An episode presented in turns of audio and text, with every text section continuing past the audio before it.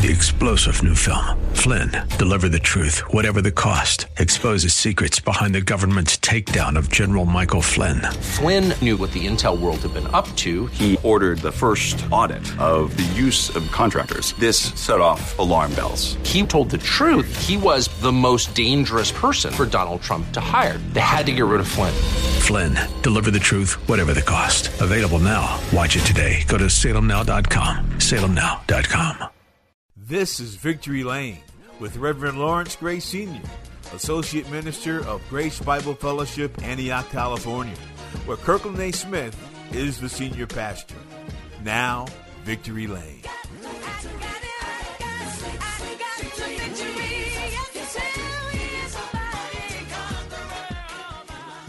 Welcome now to Victory Lane. Come with us now as we travel down the highway of life, serving and building up the kingdom of God by the preaching and the teaching of the gospel of Jesus Christ to a lost and dying world, recruiting sinners who do not know Jesus in the pardon of their sins, while encouraging believers to remain steadfast, unmovable, always abounding in the work of the Lord, for as much as you know that your labor in the Lord is not in vain. And remembering this always, for God so loved the world that he gave his only begotten Son, that whosoever would believeth in him should not perish, but have everlasting life. Our subject today is our continuation of the study in the book of Acts, where we left off on chapter 2, and we will continue into chapter 3. Amen. The book of Acts. And let, let us let us pray. Father God in heaven, we come to you thanking you, thanking you, thanking you for your grace, goodness, and mercy. We ask you right now upon your blessing, dear Lord, upon the study of your word. Have your way in our hearts and our mind. Teach us by the p- power of the precious Holy Spirit what you would have us to learn to make us better equipped men and women of God. And if there's someone out there who don't know you in the pardon of their sins, may they ask now and cry out, What must I do to be saved? We ask your blessing in Jesus' name and for his sake. Amen. Amen. Our subject today is, like I said, the book of Acts, and we're going to continue into the uh, second chapter. If you remember last, we spoke about, please get your, uh, your notebooks and your paper and, and your Bible, and uh, I'll continue to speak Acts, the second chapter.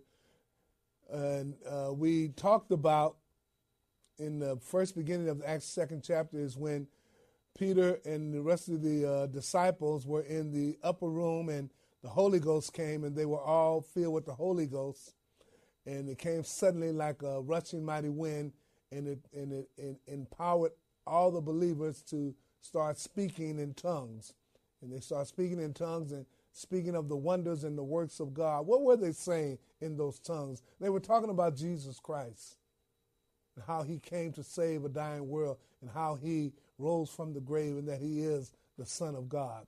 And after and after the uh, the speaking of tongues was noised about, the people said these people must be drunk because uh, uh, they're they're speaking in tongues and when speaking languages we never heard. And Peter is re- reminding them that that no, they're not drunk, but they are filled with the Holy Ghost, speaking the wonders of Jesus Christ. And then Peter began to preach, and he's preaching the uh, the gospel of Jesus Christ. He's preaching how he came to earth, how he sacrificed his life, how he died for our sins by shedding his blood on the cross, and that he is the Son of God, and that he rose from the dead, and through him and through him alone one can be saved. And he continues his preaching as we look in our chapter Acts 2, the 37th verse. We're going to read verses 37 through 40.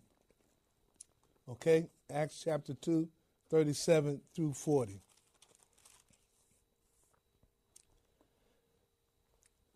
Peter has finished preaching his sermon, and the people have listened.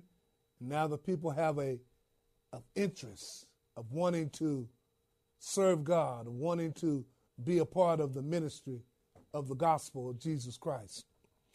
And it says in verse 37 Now, when they heard this, they were pricked in their heart and said unto Peter and to the rest of the apostles, Men and brethren, what shall we do? So after hearing the gospel, they said, We want to know what shall we do after hearing the good news? What shall we do after hearing that Jesus Christ is Lord? What shall we do now that we know that He rose from the grave and is sitting at the right hand of the Father? What shall we do now that we know that He came and shed His blood and died for our sins? What shall we do? And Peter answered, verse 38 Then Peter said unto them, Repent and be baptized, every one of you, in the name of Jesus Christ, for the remission of sins, and ye shall receive the gift of the Holy Ghost. So the first thing Peter said unto them is repent. Repent. To repent is to have a change of mind, a change of heart, a change of lifestyle. I don't want to do what I used to do. Repent. I decided to make a change in my life, in my heart, in my mind. And I repent for all the sins that I done before. I'm repenting in the name of Jesus. And he said, and be baptized, every one of you, in the name of Jesus Christ. Baptism in, in, in, in, in Jesus Christ is to the symbolic ordinance that Jesus Christ left for us, the ordinance of baptism and the communion, the last communion, to be immersed in the water and baptized in Christ, uh, going down into a watery grave as Christ went into a grave himself and coming up out of the grave as a new creature in Christ. And he said, Be baptized for what? For the remission of your sins, for the forgiveness of sins. And ye shall receive the Holy Ghost. Verse 39 For the promise is unto you and to your children and to all that are far off, even as many as the Lord our God shall call. So the promise of receiving the Holy Ghost is to everyone who believes that Jesus Christ is Lord. To everyone who believes and accepts him as Lord and Savior. That promise is for you. When you accept Jesus Christ as Lord and Savior and you receive him into your heart, you receive the gift of the Holy Ghost. And what is the Holy Ghost? We discussed that earlier. The Holy Ghost is the Spirit of God living within the believer of God uh, through his Son, Jesus Christ. So when you receive the gift of the Holy Ghost, you are now a child of God.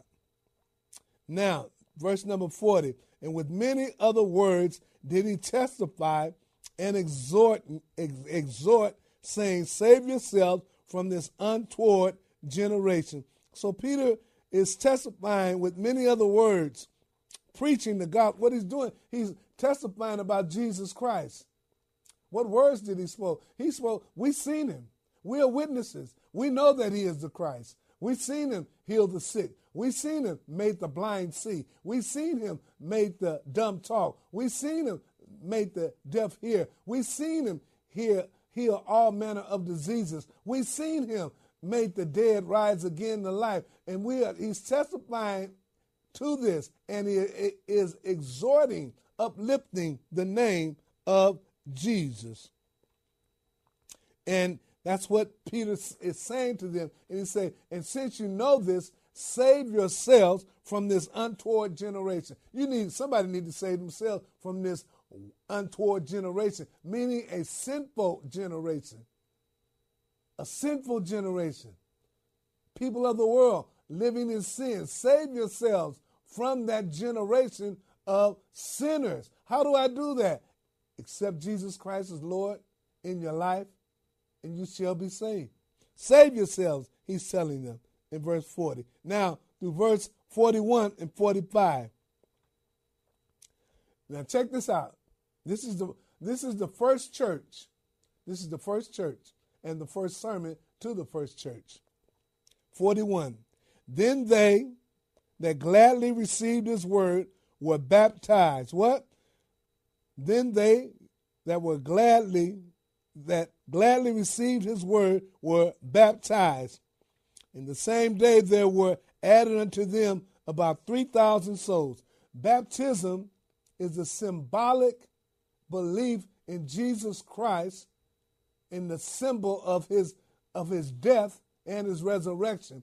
So we're baptized in the water, emerge, and coming out of the water, a new creature in Christ. Go to Romans, the sixth chapter, and let's look at baptism in a little bit more deeper understanding of it. Romans, the sixth chapter.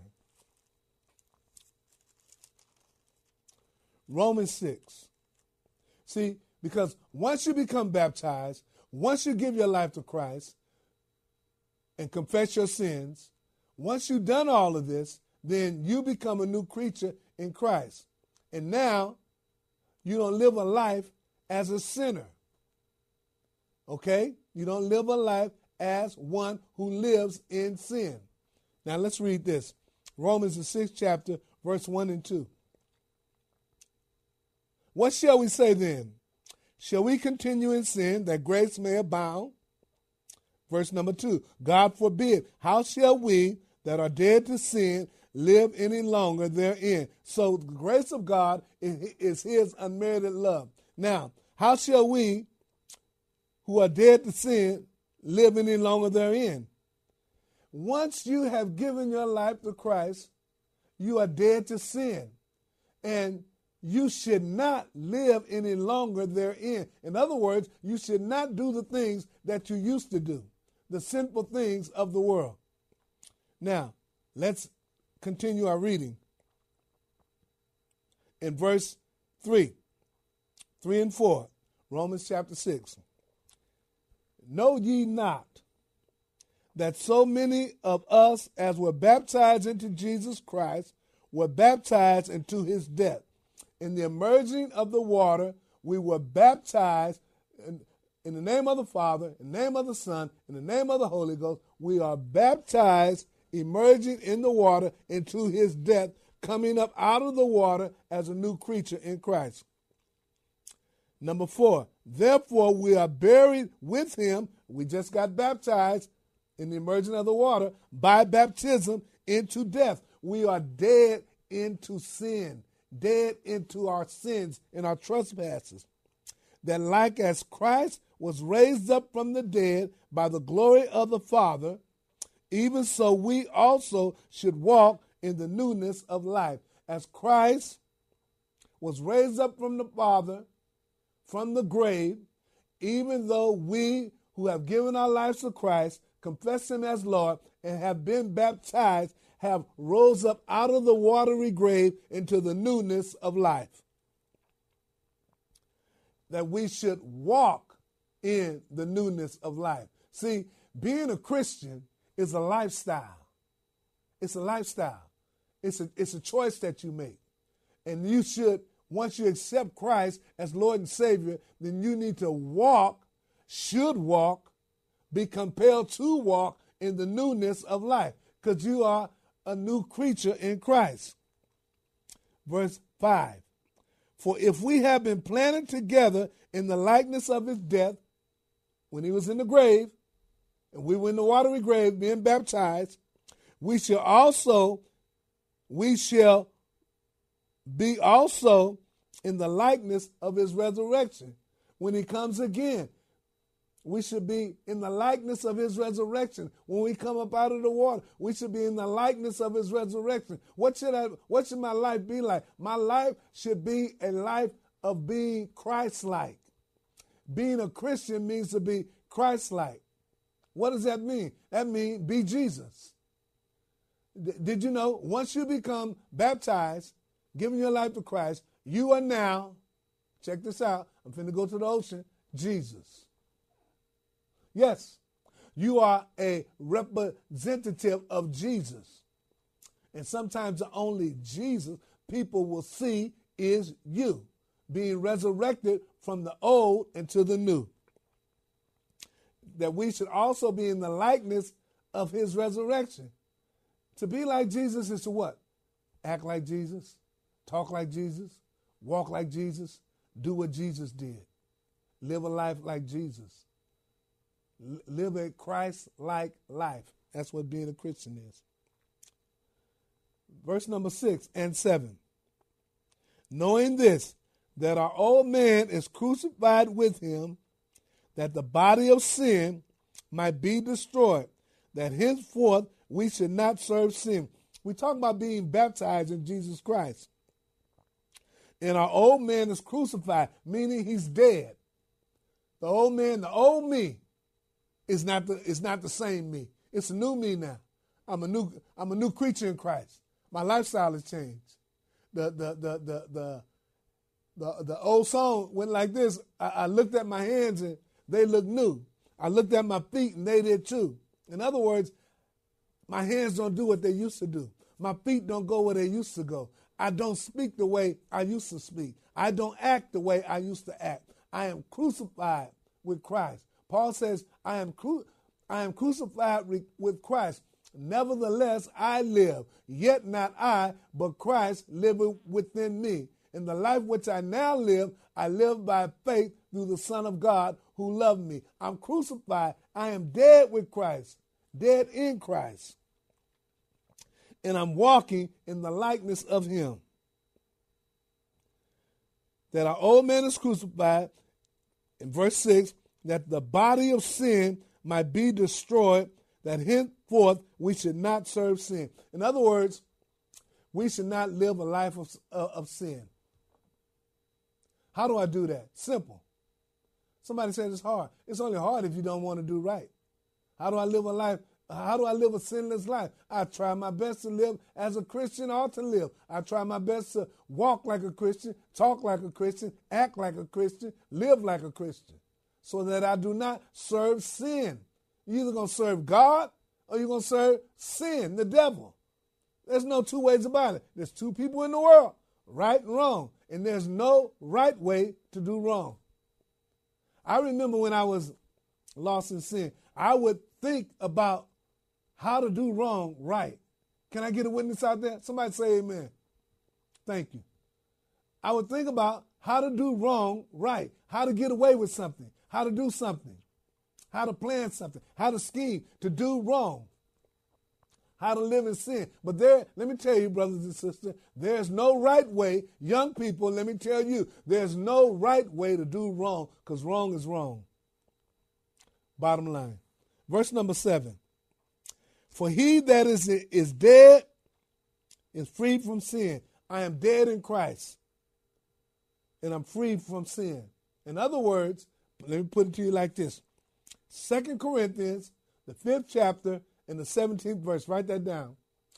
Second Corinthians, the fifth chapter, in the 17th verse. And it reads like this Therefore, if any man and or woman be in Christ, he is a new creature. Old things are passed away. Behold, all things are new. I'm a new creature in Christ. You a new creature in Christ. Old things are passed away. Behold, all things are new. How do I stop doing the things that I used to do? You just stop. Well, what if I can't stop? Well, guess what?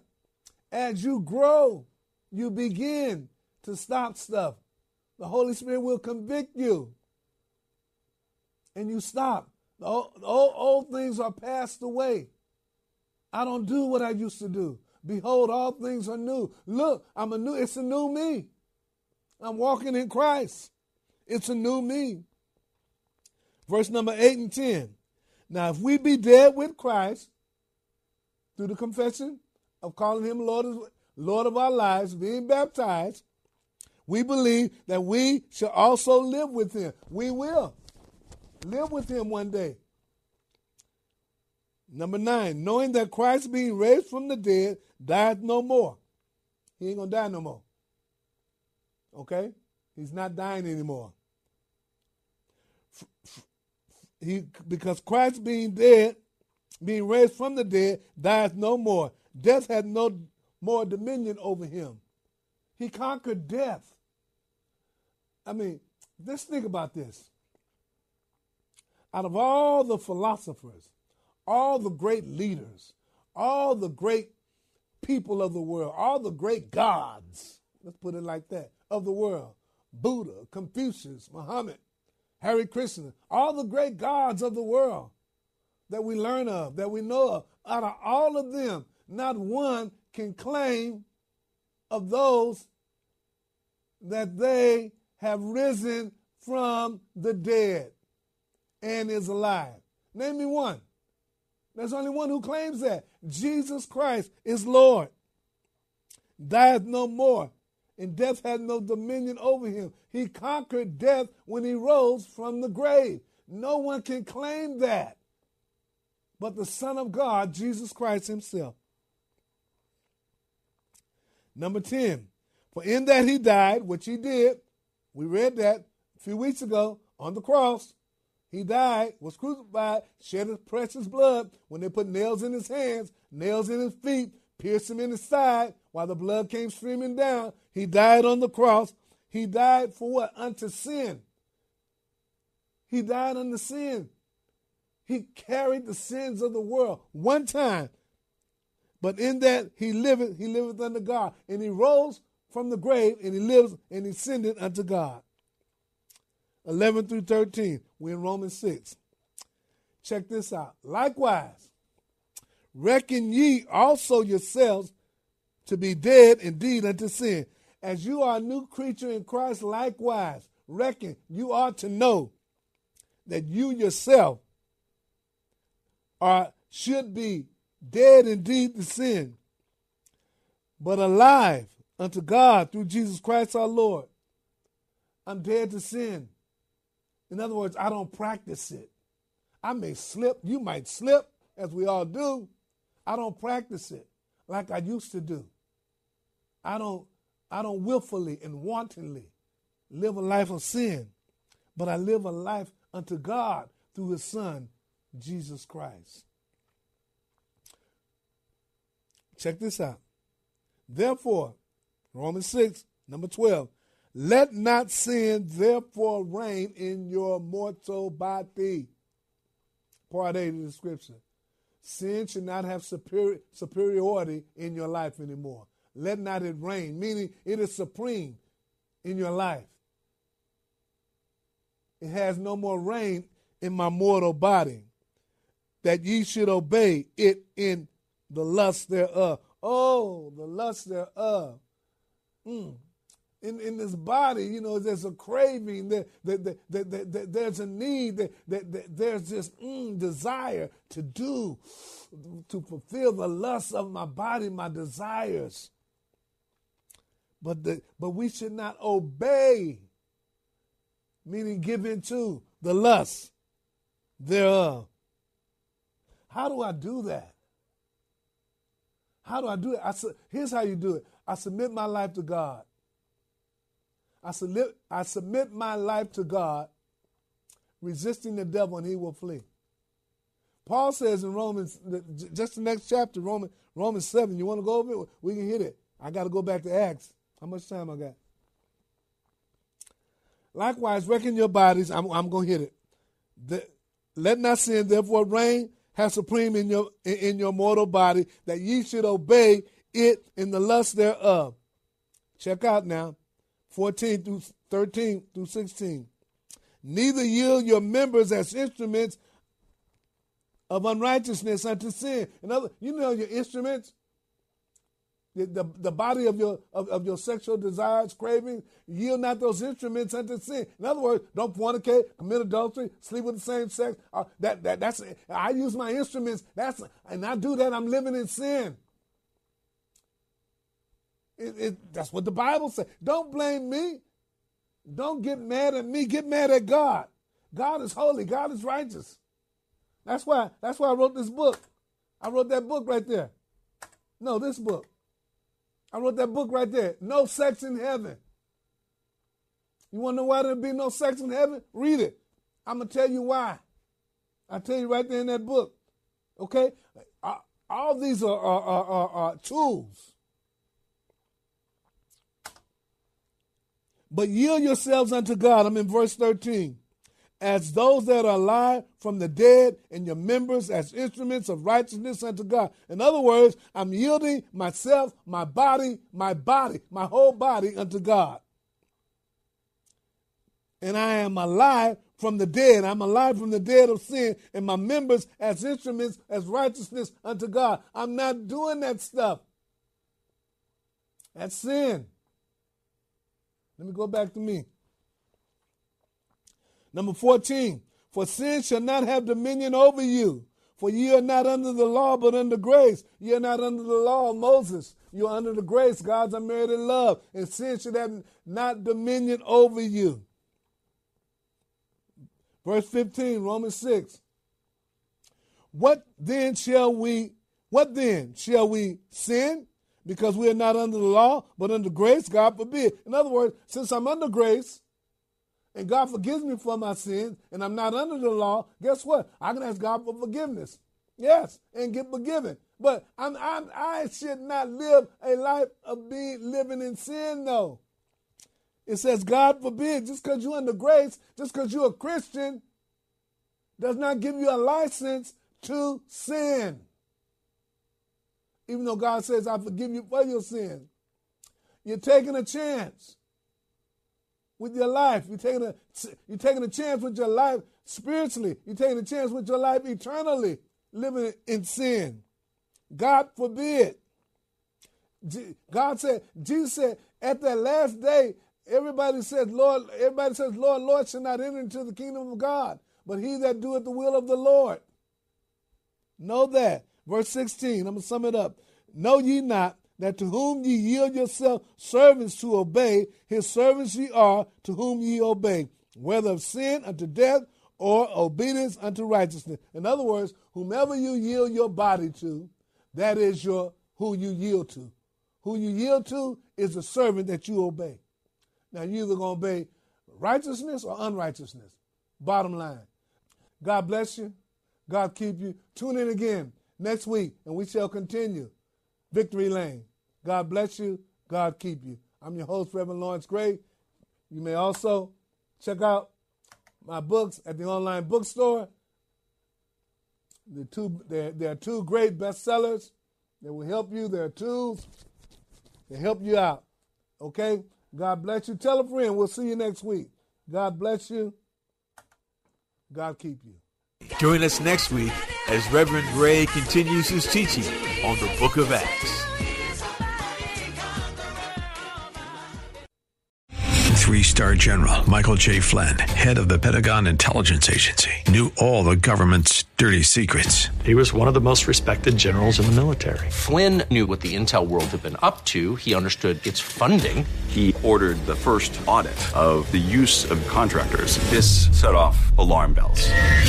The explosive new documentary, Flynn, Deliver the Truth, Whatever the Cost, uncovers the facts behind this scandal. Flynn told the truth. He was the most dangerous person for Donald Trump to hire. I find out the worst enemy that I'm going to face in my life is right here in America. They took my assessment and they wanted me to change it. And I was like, I'm not changing it. They had to get rid of Flynn with in depth interviews, archival footage, and never before seen personal records of the man behind the headlines. I just felt like I was drowning. Flynn, deliver the truth, whatever the cost. Available now. Watch it today. Go to salemnow.com. Salemnow.com.